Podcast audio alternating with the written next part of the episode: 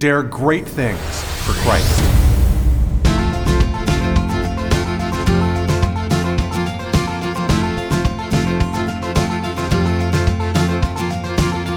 Christ calls us to dare great things. In the marketplace, as well as in the mission field, there has never been a time like the present for the spirit of the Catholic entrepreneur.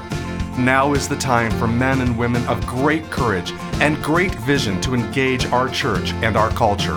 Now is the time to dare great things. And here is your host as we dare great things, Father Nathan Cromly, the president and founder of the St. John Institute. Sacred Scripture is replete with references to leadership, and the wisdom of the saints, such as St. Paul, can have great impact for the leaders of today. What does St. Paul leave behind him? In this series on the first letter of St. Paul to Timothy, I want to examine the lessons in leadership that Paul bequeaths to his young follower. In chapter 1, we see St. Paul leaving a legacy of character based leadership that must both maintain the old and bring it to the new. Hello, everybody. I'm so glad to have this chance to preach the gospel with you, and especially as the gospel pertains to this theme of leadership, because the fact is, when I speak about leadership, a lot of times people say, "Oh, Father's just talking about something that's you know concerning businesses, and that doesn't touch my life." And eh, I want to just clear the air, okay, with you once and for all here. When I speak about leadership, I'm not talking about things that's applied in the world of business alone. Leadership is the spirit that Christ has bequeathed to every single Christian calling upon them to lay claim to their fate and lay claim to their life and to do something with it, empowered by His Spirit for the glory of the Father. Okay, so when I say leadership, I mean you shaping the world around you and allowing God to use you as His instrument to bring this world to this place where God wants it to be. That means that void of leadership or absent of leadership, our world will not glorify God. Okay, it's not like leadership is some sort of optional thing here. Leadership is what you do when you have, host a Christmas party at your house, what you do when you put a cru- crucifix around your neck, how you speak to your children and to your spouse, how you, I mean, it influences everything that we do. To the degree that I shape the world, I lead it. So as a Christian, I am called to shape the world in the in, as an instrument of God. Therefore, my friends, I am called to lead it. And I'm here because I don't think that God's word is irrelevant but for the fact that it was written 2,000 years ago. His word is living and effective, and he pours out his wisdom upon us today. It's, it's not, so it's not a question of whether or not God is speaking. The question is whether or not you and I are listening, right?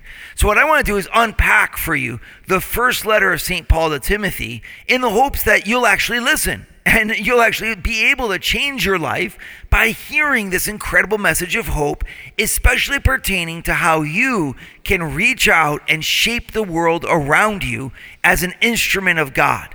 Because that's exactly what St. Timothy had to do. We know this letter was probably written around 63 AD. Paul had been released from prison. He was he had gone back to Ephesus, put Timothy there in his charge, then was going on to Macedonia. This is basically his third missionary journey, and he'd wrote, written this letter most likely from his position there in Macedonia back to Timothy to encourage him because Timothy was a very young man. When Paul met him, he was still in the custody of his parents. And you know, and, and so when Paul took him on his second missionary journey, he had journeyed with him through, through some of the hardest and most difficult moments in the life of St. Paul. He shared a partnership with Paul that had Paul had shared previously with St. Barnabas. He was in a, in a sense Barnabas' replacement as Paul's key person to lean on. And Paul was bequeathing to him all kinds of knowledge, both about the gospel that he was preaching and also what the Lord had given to him as a mandate, so that he could actually leave the church that he had founded in the hands of St. Timothy, asking St. Timothy to govern it in his stead. And that's exactly what St. Timothy did. So, in the first letter of Timothy, St. Paul is writing back to Timothy and giving him a lot of advice and counsel as to how to lead in such a way to glorify Christ. So, this is a, the best place in the whole Bible to get the clearest message about what Christ expects from us as leaders and how we can lead in a specifically Christian way. So let's begin this with a prayer. In the name of the Father, and of the Son, and of the Holy Spirit. Amen. Lord, send out your Spirit and renew our hearts. We ask you to flood our souls with your fire and the knowledge of your word.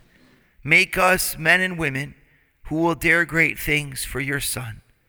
We ask this through Christ our Lord. Amen.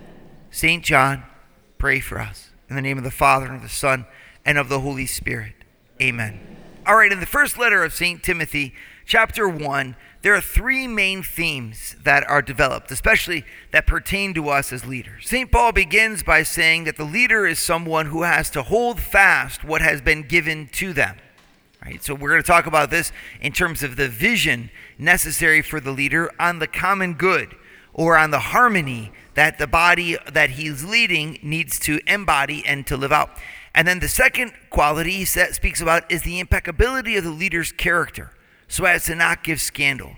And then thirdly, St. Paul develops the theme of the leader who has to fight the good fight and be offensive in the sense of promoting what the, the gospel has asked him to do in the face of difficulty and adversity.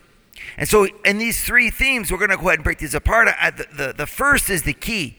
St. Paul opens up his letter and he says this He says, As I urged you when I was going to Macedonia, remain at Ephesus so that you may charge certain persons not to teach any different doctrine, nor to devote themselves to myths and endless genealogies which promote speculations rather than the stewardship from God that is by faith.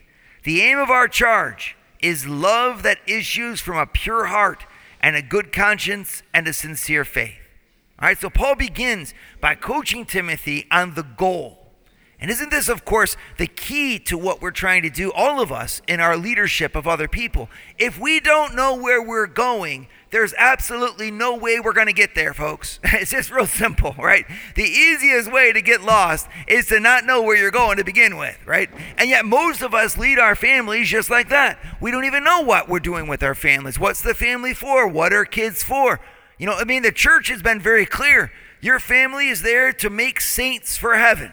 Right? So if you're not leading your family in the faith and teaching them how to follow in the footsteps of Jesus Christ the Savior to live a life in the beatific vision with God, you're actually missing the point. All right, the very first thing that I've got to do as a leader, I've got to take stock of that and say to myself, what is the goal and the vision that I have for each one of these kids, for my family as a whole? I mean, I think family life becomes a heck of a lot more exciting the moment that you put a mission to it and you say that my family is my mission. This is what I've been given to God in order to bear fruit in this world. I mean, can you imagine? Could you imagine what your spouse would do if you came home from this talk today and you looked her in the eye and you said, I know where we're going. I'm going to lead this family to heaven. Holy cow. I mean, she'd be so amazed. Your husbands would just be so amazed if you said, honey, we can actually do this. Let's get our bearings straight. Because if we don't lead our family forward, the world will take our family backward. I'm getting tired of seeing families being used by marketing agencies, being used by businesses, being used for economic realities, by letting themselves be invaded by all kinds of crazy thinking and ways of living that actually are not part and parcel with the gospel. And if you're single, I can already read your mind. You're like, well, this doesn't apply to me. It totally applies to you because you can fight for that same mission of the family in an auxiliary fashion engaging in the ways of culture to promote this understanding of what culture is for. Society, our civil project altogether, is not pointless, everybody. It is pointed. And the leader is the one who sees that point and moves the people around them towards their true goal. Our world is starving for that leadership. I think it's awesome how St. Paul, right, at, right away, look at this. This is already in verse 5 he says right away, the aim of our charge is colon. And then he says, it's the love that issues from a pure heart and a good conscience and a sincere faith. I mean, isn't that amazing?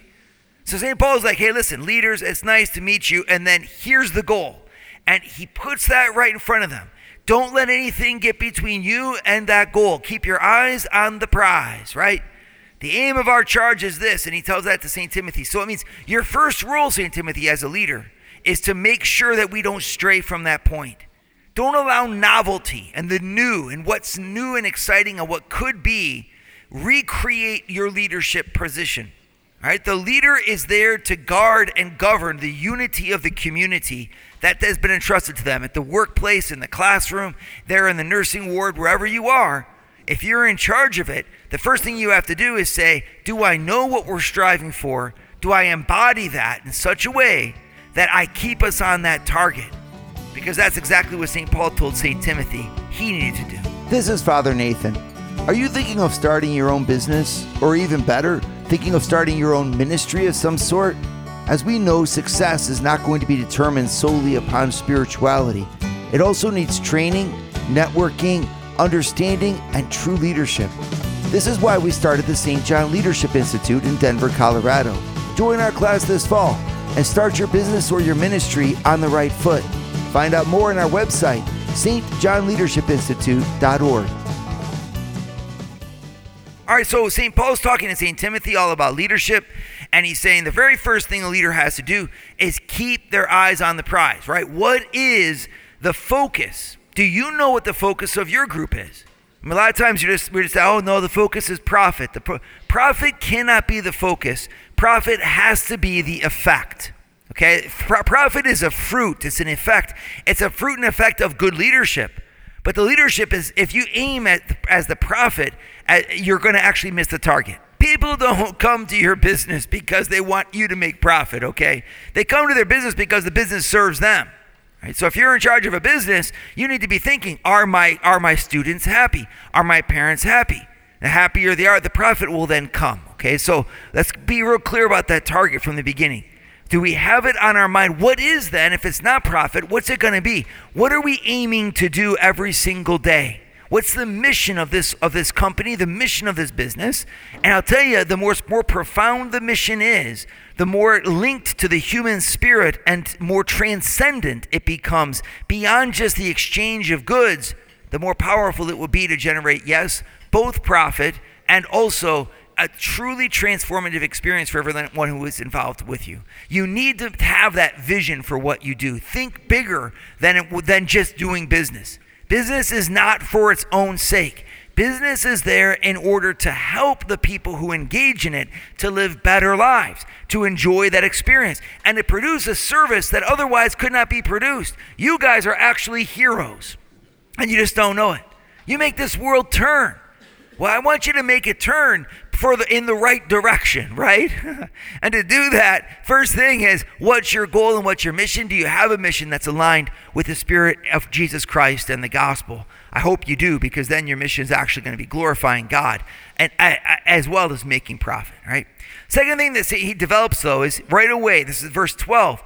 He says, "Listen, I thank him who has given me strength, Christ Jesus our Lord, because he judged me faithful and appointed me to his service." He's right away referencing himself and referencing St. Timothy as well and speaking to him, saying, Listen, the fact that who you are is vital for the mission you have received.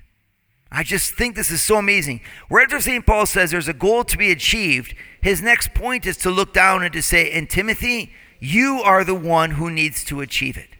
Right? So, like, because a lot of times I don't think we think of ourselves as being essential to the question.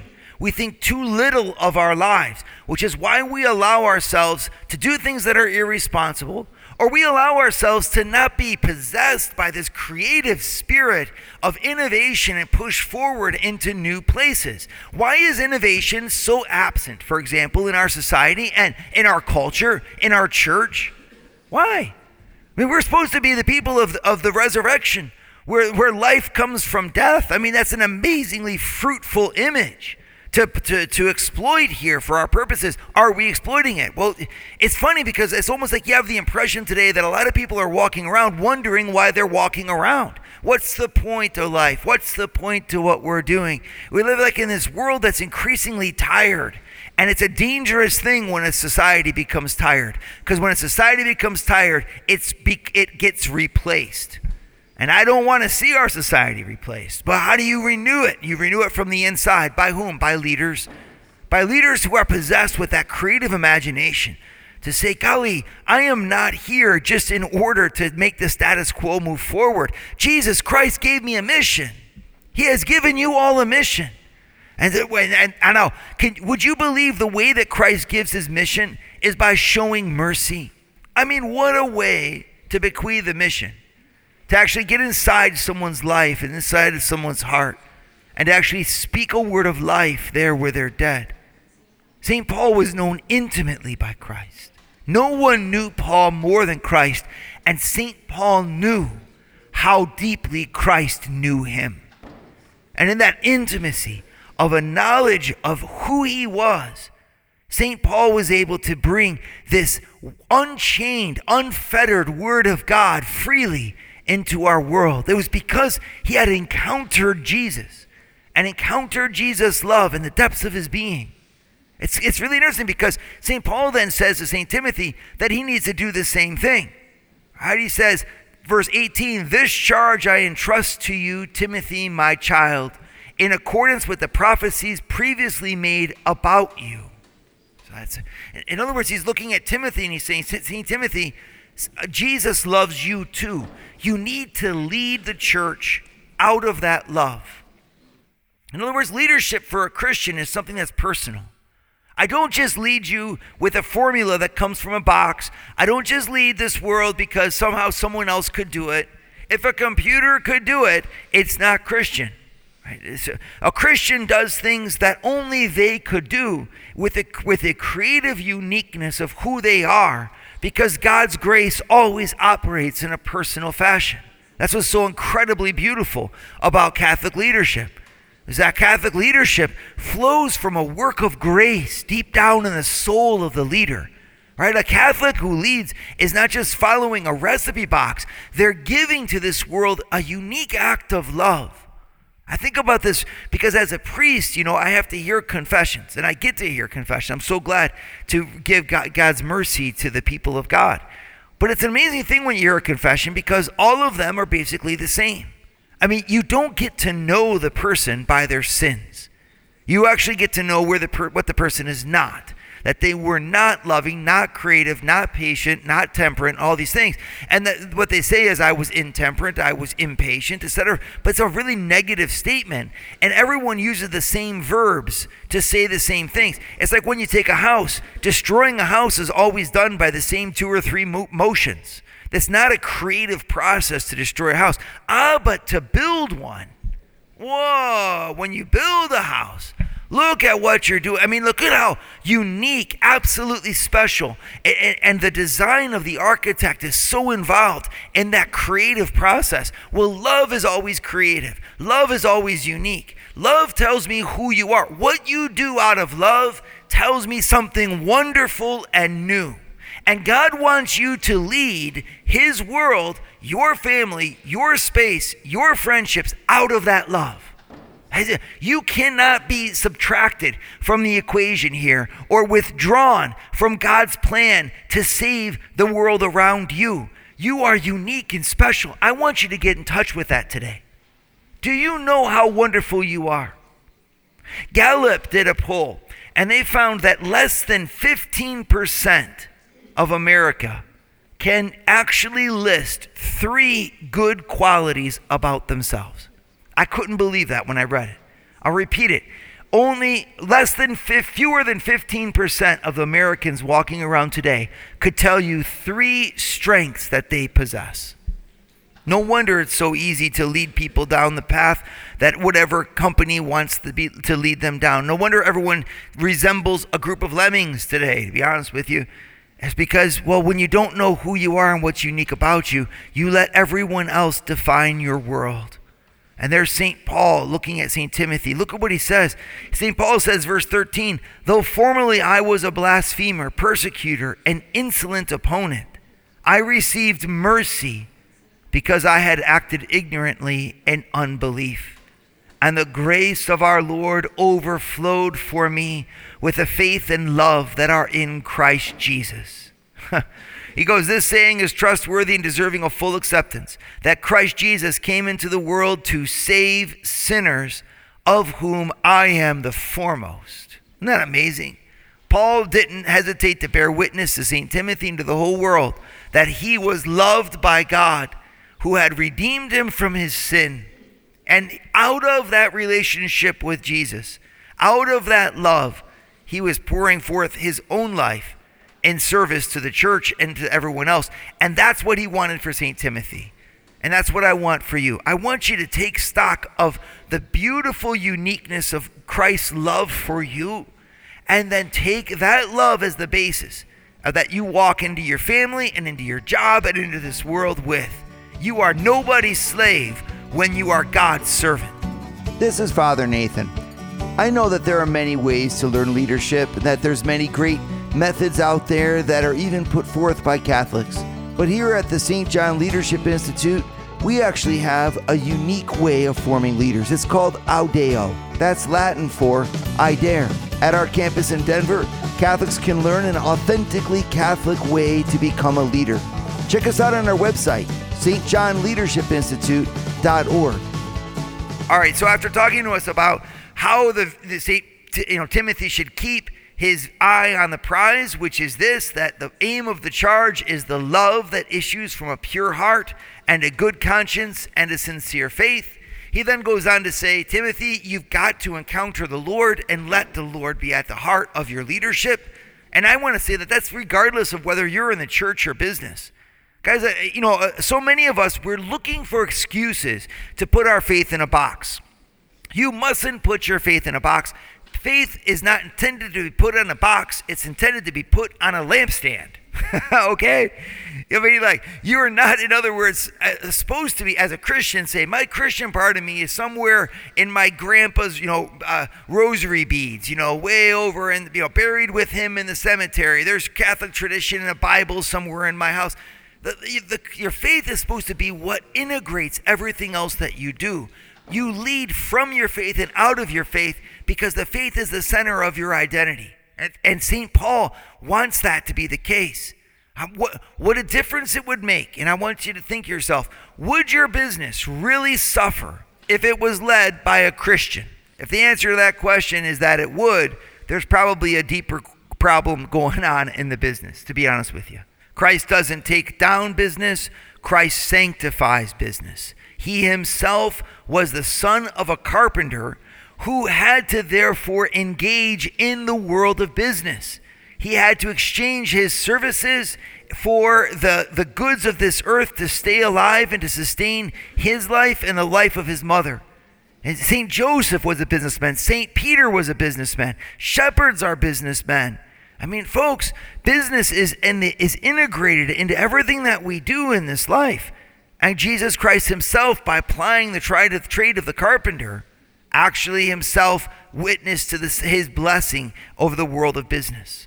But St. Paul's not done. He, he finishes this first chapter with this very stirring charge. He says, verse 18, this is 1 Timothy 1.18, This charge I entrust to you, Timothy, my child, in accordance with the prophecies previously made about you, that by them you may wage the good warfare, holding faith and good conscience. St. Paul finishes his letter by reminding St. Timothy that th- this is going to be hard and that the defense that he has to play should actually be looked at as a type of offense. In other words, he's there to protect the vision of the community and to keep the word of God that St. Paul had given to him at, at, at, the center place of what they were trying to do. But by so doing, he would actually be playing a role that was creative, innovative, and on the offense. Because when you put the word of God and, and the love of God there in the middle of your community, things are going to change. The community itself will radiate a light and a peace and a grace that will challenge the culture around it, and that's going to see, uh, that's going to entail conflict. St. Paul finishes his letter by saying, St. Timothy, get ready to fight a war. He uses the Greek word twice, which is the word for warfare or waging war, strataion. Right? He says, I want you to stratue towards a. I want you, in other words, to wage war in that amazing battle, that amazing war which is that which is in front of you. So it's, it's amazing to think of yourselves as leaders as, as people who are supposed to be engaged in the struggle. Sometimes when the hard times come or the battles are around us, we think that we're doing something wrong. And yes, sometimes we are doing things that are wrong, right? Like sometimes not everything's supposed to be hard, but everything is supposed to be strategic. It's where we get the word from for strategy. It's the Greek word for making war, right? So we, us moving the ball down the field, becoming uh, a little bit more dangerous, so to speak, in the way that we're thinking about what we're doing. How can I make a bigger impact for God? How can I let God use me to work His wonder in this world? Letting ourselves surrender ourselves in the hands of God will not bring us peace in the worldly sense. Okay, it'll bring us hardship because there's nothing harder than trying to bring God's love directly present on the face of this earth in effective ways. And yet, that's why you're doing what you're doing. We do our businesses, we do our professions, we run our companies, we lead everywhere we do in the secular sense and the economic sense for the sake of the moral change that that effectuates both inside of us and the people who are around us. And that moral change, having our eye on it as coming from charity and coming from God, will be a change that beautifies this world and sets it free. And so, my friends, be prepared for war against the principalities of the air, uh, against the culture of death.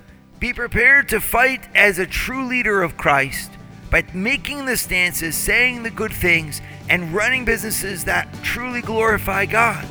I don't know why else we would do it if it's not for that. Christ is risen from the dead. This world is worth fighting for, and we're going to be the ones to do it. dare great things for Christ. Share your feedback with Father Nathan. Send us an email at info at stjohninstitute.org. That's info at stjohninstitute.org. And don't forget to subscribe to premium video content to form, unite, and inspire you at Eagle Eye Pro on our website, eagleeyeministries.org. That's eagleeyeministries.org.